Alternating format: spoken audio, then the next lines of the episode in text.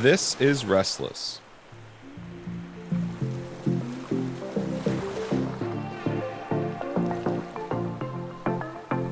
Welcome back to Restless. We are doing another summer interview today. Pastor Michael, are you ready? I am very ready, uh, ready to continue to break down the new Calvinism, especially because we have uh, returning back with us Brad Vermurlen. Call you uh, an expert scientist of the new Calvinism. Does that does that work? I guess that would that would count. Yeah, expert scientist. um, Brad, will you just tell uh, our audience, in case they didn't catch our first interview with you, just a little bit about your work? Sure. Yeah, I am a sociologist by training. Um, I earned my PhD in sociology at the University of Notre Dame in 2016. Uh, to do that, you need to write a book length research project, uh, and mine was on the neo reform movement from a social science perspective, you know, rather than like a theological or a pastoral perspective. So um, I spent four years gathering all sorts of data, qualitative data on the new Calvinism and the broader landscape of American evangelicalism. And um, my dissertation ended up being published last year by Oxford, Oxford University Press as a book, Reformed Resurgence, the New Calvinist Movement, and the Battle over American Evangelicalism. So um, that's why you guys like talking to me, I guess. And um, right now I'm a sociologist at the University of Texas at Austin. Yep. Yeah, thanks. We, uh, if you haven't heard it, we have recorded a first interview with Brad quite some episodes back, and we discussed his book as a whole, but there was a lot to his book, and we are happy to have him back to kind of zero in on a few issues. And so today we're going to specifically discuss with Brad, we're going to talk about the secularization that made the new Calvinism maybe possible, if I can say it that way, and what those of us who are part of conservative Christianity kind of should look at going forward uh, in the uh, in the future, and, and if there are lessons to learn. So, so Brad, what role did secularization play in your research uh, and in the founding of New Calvinism? Right. So, um, even though the book is about the neo-reformed or New Calvinist movement, it's also kind of about a bigger issue. I like to think of it as religion in the modern world, and specifically conservative religion. So in sociology of religion, that's one of the classic issues, right? Is kind of um, what's called secularization, which can be under. Uh, maybe I should just define that first. Yeah, that'd be great. Secularization is basically just um, the notion or hypothesis that um, modernity or the modern world causes problems for traditional religion. That could and, what, yeah, what does that? What do they mean when they traditionally say the the problems of the modern world? For religion. Right. So um, there's there's two sets of problems here. There's the problems of the modern world, and then the problems that can cause for religion. So some of the problems of the of the modern world, at least in classical secularization theory, would be things like um, pluralism. So a wide range of worldviews and lifestyles present in, in your society. Um, urbanization, the idea, you know, just the growth of cities and people moving into cities and city life. Um, all sorts of things. Um, what's called rationalization. So, kind of the removal of the removal of the more uh, mystical or mysterious and enchantment aspects of, of life, and kind of the um, dominance of a rationalized, um, bureaucratized view of the world. The growth of scientific knowledge broadly, some people claim causes problems for religion. So there's a handful of things about the modernization of societies that are hypothesized to cause troubles for religion. The other set of problems is okay, what what problems for religion? So there's we'll get into this later, but there's you know it's usually something about decline, right? Declining mm-hmm. belief, declining going to religious services, and all sorts of things like that, or um, the the religion kind of changing and uh, what would be viewed historically as problematic or negative ways, those those sorts of things. So it's two sets of problems. The problems of the modern world causes troubles for conservative religion. That's basically secularization in a nutshell. Um, so that was all running in the background when I was starting this project. Um, having you know then uh, reading in sociology of religion for years prior to starting this project, uh, I mean, um, some of the professors I worked with at Notre Dame had written on secularization in the past. So it was something I was thinking about as I was going into the, into the project. Um, you asked me how secularization um, might have caused or like fed into the new Calvinism as a phenomenon, right? That was the original question. Yeah. Um, so uh, that that's a complex issue, but in the book, I basically talk about that there are some aspects of the broader American culture, which are generally more secularized um, aspects, seeping into American evangelicalism, and that the new Calvinism is, in in some sense, responding to or pushing pushing back against those. So one would be the um, what's called the triumph of the therapeutic. So a, a very kind of psychoanalytic or therapeutic approach to life, um, and that where everything's about therapy and self-help and feeling good about yourself and living your best life and so on, and how that has um, over the decades seeped into American evangelicalism in various ways, and the new Calvinism is responding against that. Another is the um, I, I, group these two together: the gender and sexual revolutions um, that really um, started to take off in the 1960s, although they had roots before that.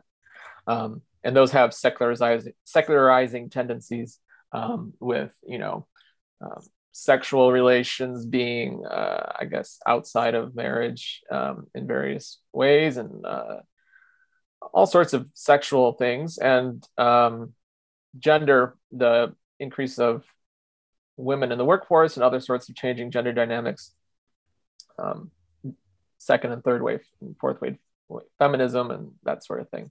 The growth of contra- contraception might be tossed in there. So those the gender and sexual revolutions um, in various way, ways have seeped into American evangelicalism. Um, and then I also talk about in the book the, the pluralism I was talking about. Um, and that um, I actually refer to not just pluralism, like the, uh, but a kind of fluidity of of religious and non-religious beliefs and lifestyles um, and that that too has seeped into american evangelicalism in the sense of um, people um, not believing what they're supposed to believe in a sense. You have you see all these surveys of evangelicals believing things that uh, evangelicals haven't historically believed and so on. So those are just a few of the ways not to mention you know technology is a big aspect of it too and the internet and all that and, and urbanization. So um, all those things are running in the background of my book and, and play in as causal factors to the uh, what's going on with the new calvinism.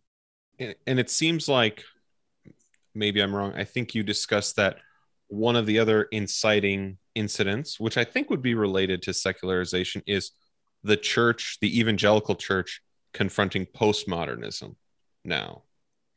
Is that what you mean by the pluralism, or is that separate? Um, I mean, I would say postmodernity as a cultural condition. I, I make a distinction between postmodernity and postmodernism.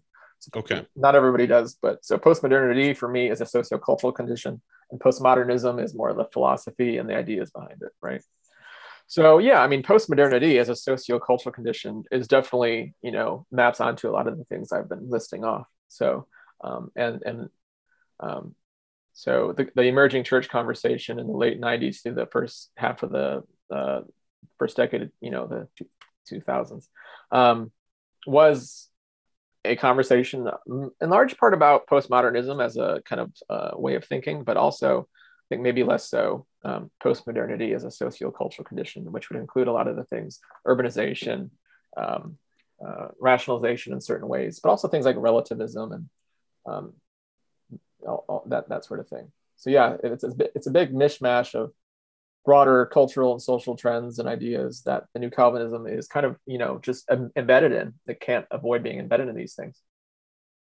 I guess I, I just have some thoughts uh, as yeah. you're saying it. I guess my my mind is just trying to you know uh, look at the various movements that I can think of uh, that do track with these various ideas, right? So the triumph of the therapeutic, you really see that everywhere, right? I mean that's that is ubiquitous uh, throughout the evangelical church um, over the last couple decades. You know, there's it's it was seemingly anyway for a long time uh, it was very uh, cool and still maybe is to like uh, attack the prosperity gospel particularly within new calvinism uh, and so you see there like this i don't know maybe the the height of a therapeutic kind of way of looking at religion like uh, you know you follow god here's all the things you get. You will be happier. You will live your best life now. You will, you know, uh, attain uh, all these things, all these goals that you have, personal goals, uh, whatever they may be. These will be granted to you if you follow. Uh, but I'm, I'm just trying to think about ways that you know this permeated uh, the new Calvinism itself, or or you know uh, aspects of evangelicalism outside of the you know, we're, I mean, we're talking about the downfall of New Calvinism, Calvinism itself, right? So, uh, if if we look at well, here are the broader trends in evangelicalism. Here's even what uh, New Calvinism set itself up against.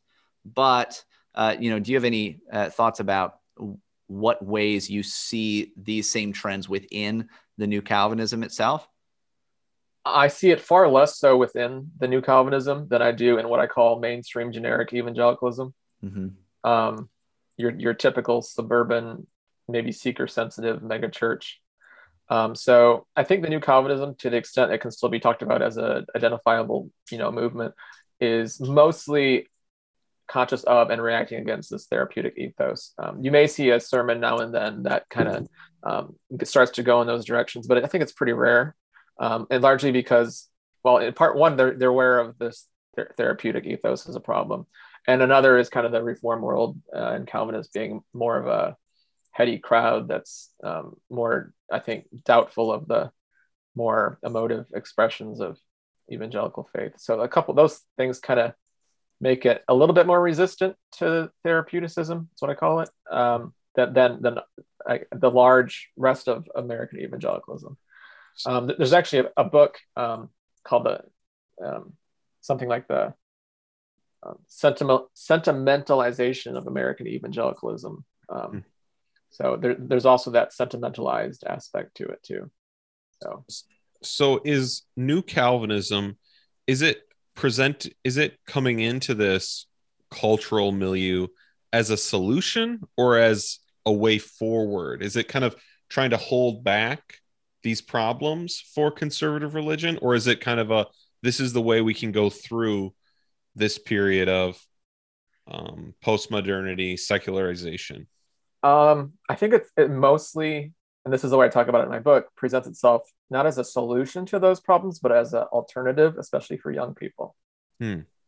So people, you know, in their 20s and 30s, um, especially, but you know, 40s and 50s too, and older, um, who are um, Christians and in, in uh, like historical traditional Christians in the Protestant tradition who want uh, alternative to um, all the things I mentioned earlier about, you know, therapeutic, sentimentalized gender and sexual revolution, postmodern, relativistic, whatever, whatever. And that the new Calvinism provides a strong alternative uh, to that for, for younger Americans.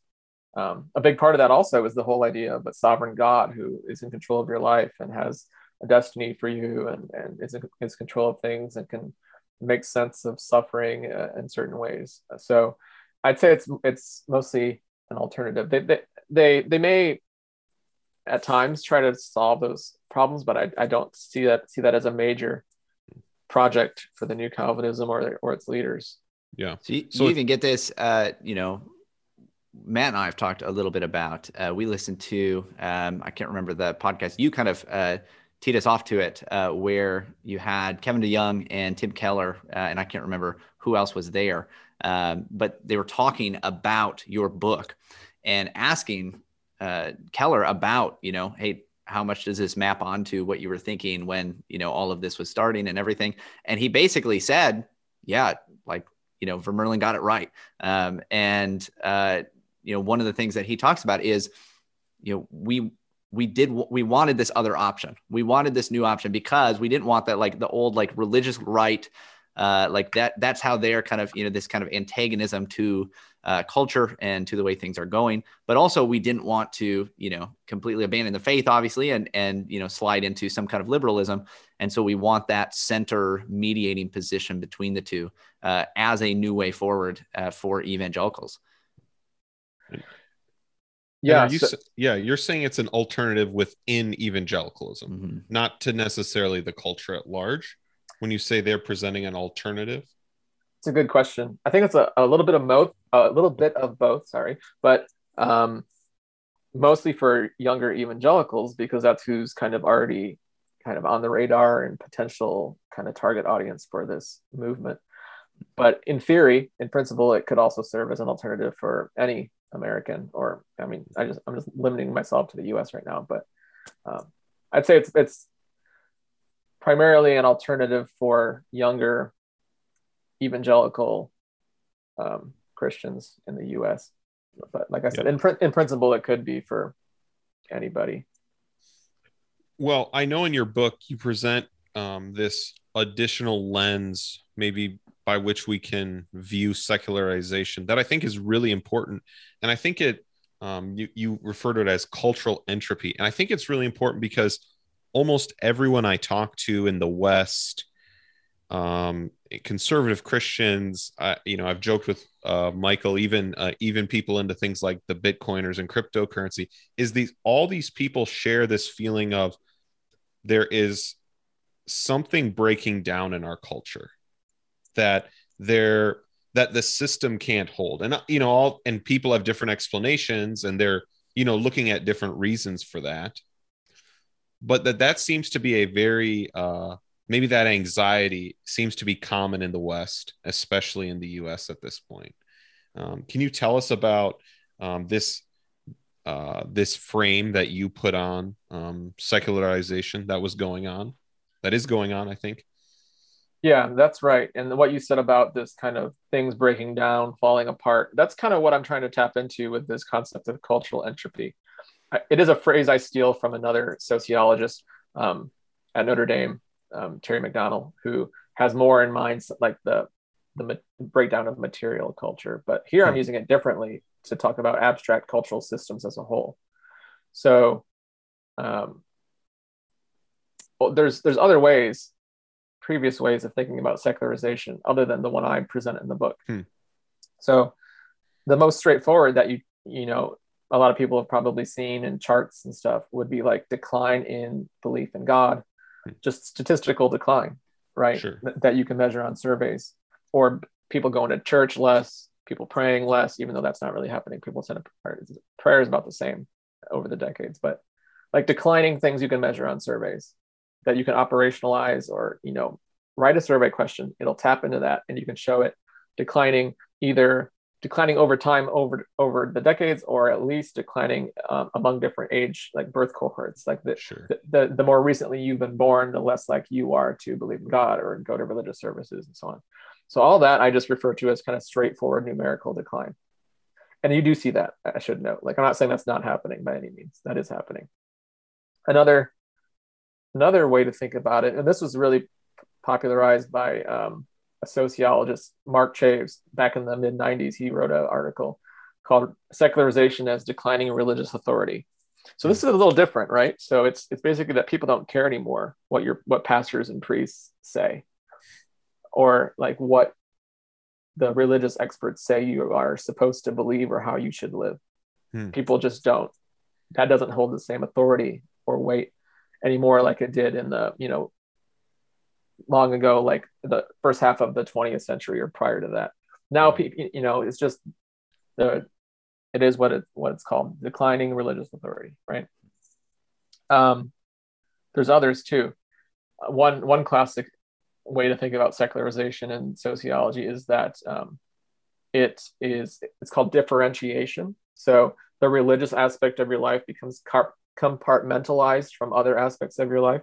So you have kind of um, your work life, which kind of represents the economic or commerce sphere of the world, and you have you know your education, schooling life, and you have the government, and you have all these different spheres of life, right? Economics, the government, education, um, all sorts of things. And these become these are differentiated from the religious aspect of your life.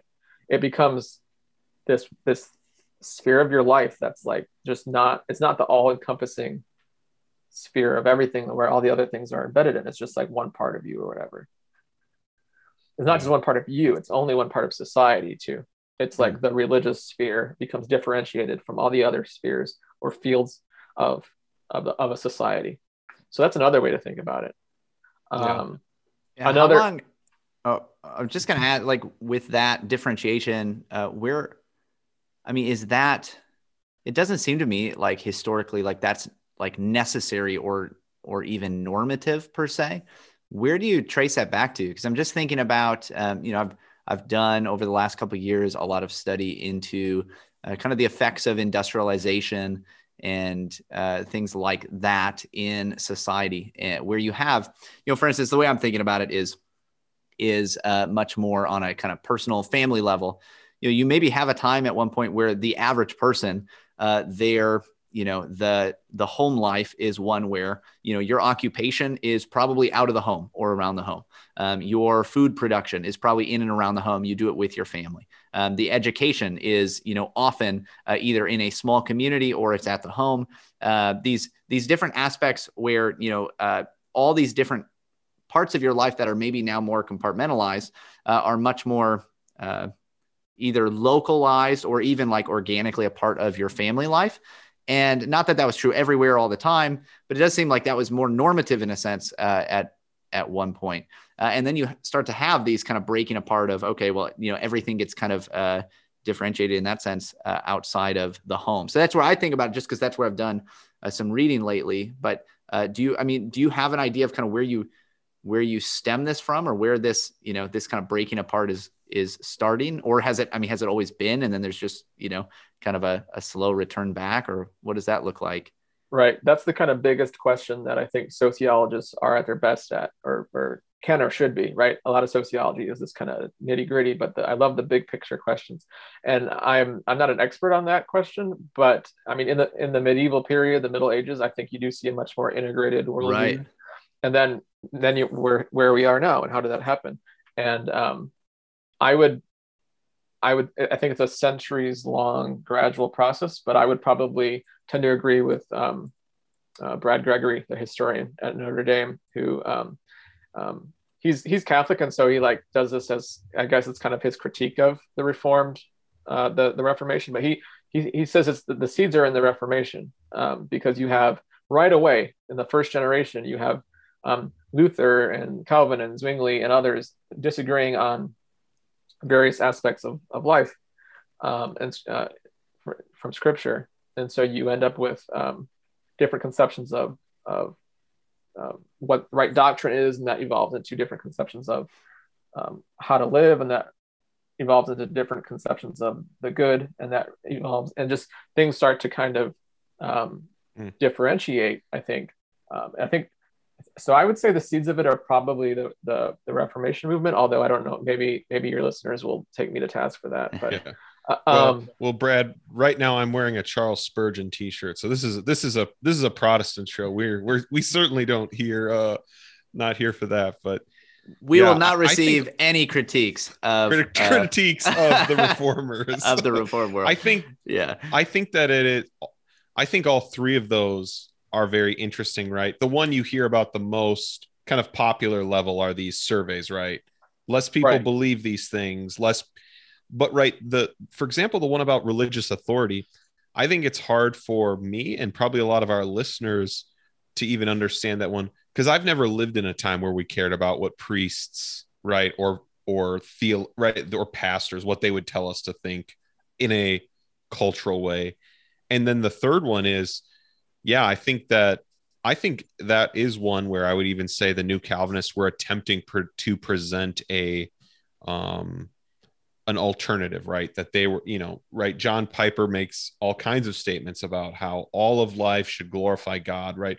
You know, and and they and that might be a little Kuyperian I don't know, but I think that that is that all three of those, you know, are definitely in operation. Um, Right. And I was going to say a fourth, um, which is uh, kind of different still, which is it's called, it's not as popular, but it's called internal secularization, which is pretty, it hmm. could be pretty simply understood as um, when, say, some denomination liberalizes on okay. one or more issues, right? So, um, and you can just, under, or, or even just an organization. So just kind of a more circumscribed, like the United Methodist Church or whatever, or the PCUSA or something like liberalize, and in that sense, they're kind of secularizing, within themselves.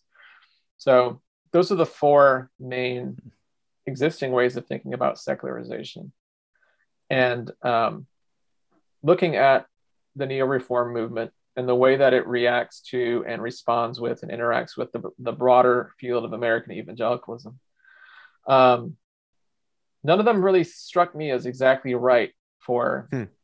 The type of conflict and infighting I saw among evangelical leaders. Right. And I'm sure you can see this too. Like, just most people who pay attention to American evangelicalism can see this, whether it's on Twitter or whatever. And just a couple case studies I give in my book would be like Rob Bell's whole thing 10 years ago with Hell and the the huge blow up about Rob Bell and the, a lot of fighting that happened over the course of months uh, about that. And then the, the World Vision thing with um, their short lived policy change on same sex marriage and then the reversal less than 40 hour, 48 hours later. And then, I mean, I feel like if, if the Bethany Christian Services thing had happened 10 years ago, it would have been a lot bigger than it was, for example. Right. So that'd be another right. one, right? So those types of things. And you have these evangelical leaders who are on different sides of these issues.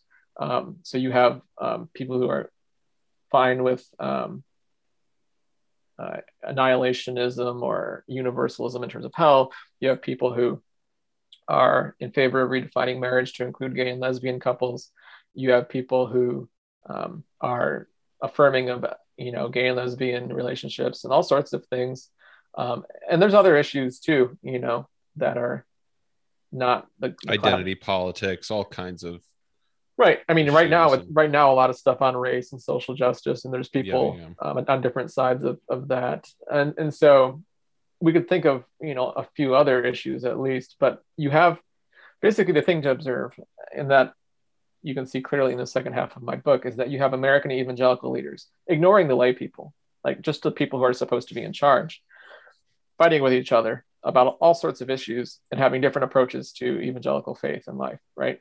So, what what do you do with that? Um, and it's and and by the end, I talk about it as cultural entropy. Cultural here doesn't refer to the broader American culture, but it refers to American evangelicalism itself as its own mm. as, as its own religious culture that in previous decades had at least somewhat more coherence and togetherness to it, and that especially you know since the 90s and after the after the turn of, of the millennium has started to fall apart and break down. I think so.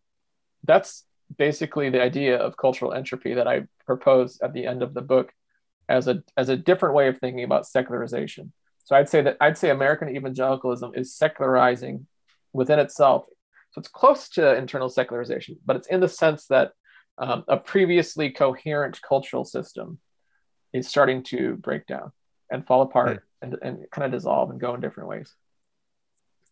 I and I think that often describes uh, you know, my experience, my relationship with evangelicalism, I often call myself barely an evangelical because I've I've know very little about what that means anymore. Right. The the traditional is it Bebbington, right? The quadrilateral of all of those things, right? Those things I haven't changed my opinion on, right?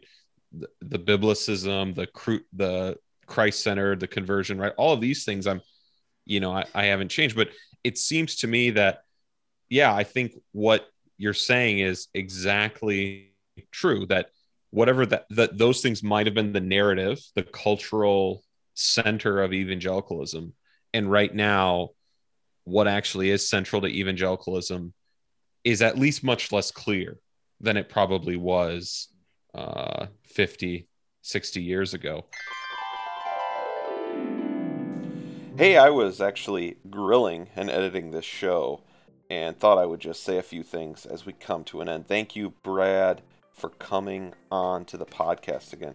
Actually, this is part one of two parts of an hour long interview we did with him. And so we just thought we would split it into two shows for this reason. But I will add the unedited interview to our YouTube channel. So if you'd prefer to listen to it all the way through. If you don't care about that, just sit back and your podcast feed will update next week with the second part of this interview. I want you to think about something as you wait for the next part of the interview, though. I think it's really important for us to realize what Brad is saying as he proposes these different ways we can become secular. There are new ways and there are different ways to secularize. And what that means for you and for me is that just because you made it through last time and just because you resisted some thought pattern that led to secularization, which we might say of separating some part of your life from the Word of God, from Jesus Christ, that doesn't mean you'll make it through the next round because there are these new ways that are happening. And obviously, Brad is talking about one that he's proposing might be at play in evangelicalism. But here's the other thing yes, we are doing a post mortem on the young, restless, and reformed. And Brad is saying that they were proposing an alternative option to secularization, which they've said is true. And we are saying that, well, that time has kind of come and gone. But before we get too critical of them, I want you to think about how would you have practically pushed back against it? And how will you do it now because it's it's even more strong now than it was then. And so before we critique them, let's think about the difficulty of the problem they were facing. And so I think there were just two things Brad said that, at least for me on a personal level, were a a basic place to start. I think the first one is we do not compartmentalize our lives. We do not compartmentalize our lives. We bring everything in subjection to Jesus. Everything. All of our lives, our love and our faith in Jesus can come out. And now that doesn't mean there aren't different ways and uh, different arenas for that, different spheres, and that they don't all look the same. But we cannot deny the crown rights of Jesus in any area of life and expect us to not over time secularize our lives. I think the second one he said is one that's maybe even more foreign to me, but it's leaning into the religious authorities around us. Well, what does that mean? I think first, of course, it means leaning into the authority of the Bible, and second, into the church that God has put us in. So, sorry, I just had a few thoughts on this interview while I was grilling this beautiful, restless summer day. I hope you enjoy the show. I hope you stick around. We have more great, restless summer stuff coming, and we've got a whole new slate of shows planned for this fall. We can't wait to see you. Let us know if you like what we're doing. Rate, review the show, and we'll see you next time.